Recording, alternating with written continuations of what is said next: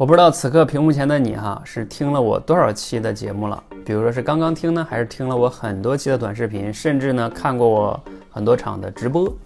我前两天做直播做了2-3个小时的一个直播然后其中有一个学员呢在留言区就给我留言，他说哎呀教练，我很喜欢听你的直播，包括你的这种短视频觉得听你讲话呢是一种什么享受让我开心一下然后当时好像他还问了一个，就是说怎么样才能练就你这样的表达呢？我想了想当时在直播间中，我因为是直播嘛，我就大概总结了一下，我记得我总结了3点，后来我事后想想，这3点其实概括的还是比较准确的。我大概平时录短视频也好，直播也好，我就基本上遵循着这3个秘诀，或者叫3个原则那第一个是什么呢？简单来说就是真诚。我觉得无论做直播也好短视频也好你看我也不搞那么多太多一些形式的东西就是真诚说自己想说的话，我怎么想的就怎么说，我怎么做的我就怎么说，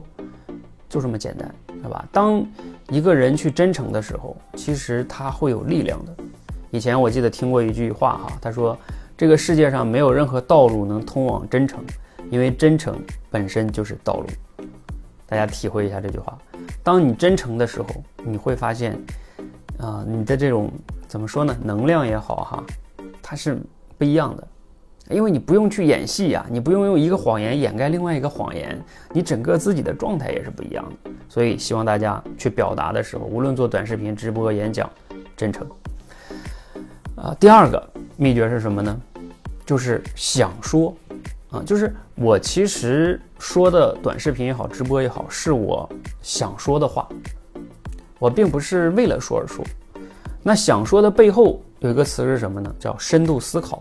就是我说的短视频也好，或者什么都是我经历过的，我思考过的，我觉得这个是我独立的思考的东西。为什么我能脱稿表达，我不用写稿子？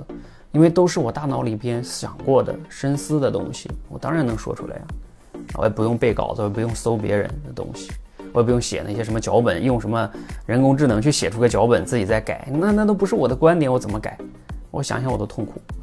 所以我深度思考的东西我才去说，我也想说我有表达欲。但是如果我没有深度思考的东西，我也没有表达欲，我也不想说，我不想说的我就不说。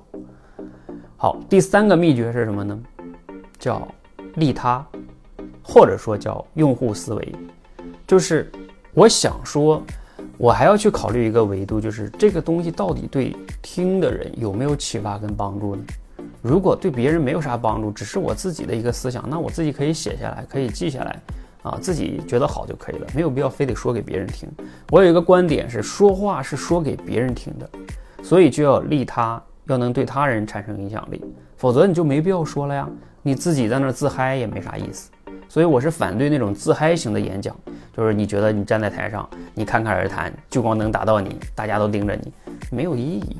你是为台下的人服务的，就跟那些相声演员或者什么的一样，我让大家笑才是我站在这里的目的。而我们作为演讲表达呢，让大家有所收获、有所启发，才是我表达的目的，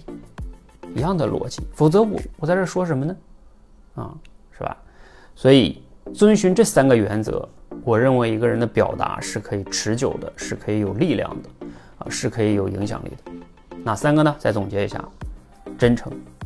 然后呢想说，背后是深度思考，第3个就是要利他，有用户思维你有 get 到吗？你可以回头想想我过去那些节目大概是否符合这些，或者大家也可以留言，你觉得我的表达还有哪些秘诀呢？你发现了什么呢？也可以留言也许是我没发现的或者你对我的表达有什么建议，也可以留言。我接受这种开放性的、建设性的建议。谢谢。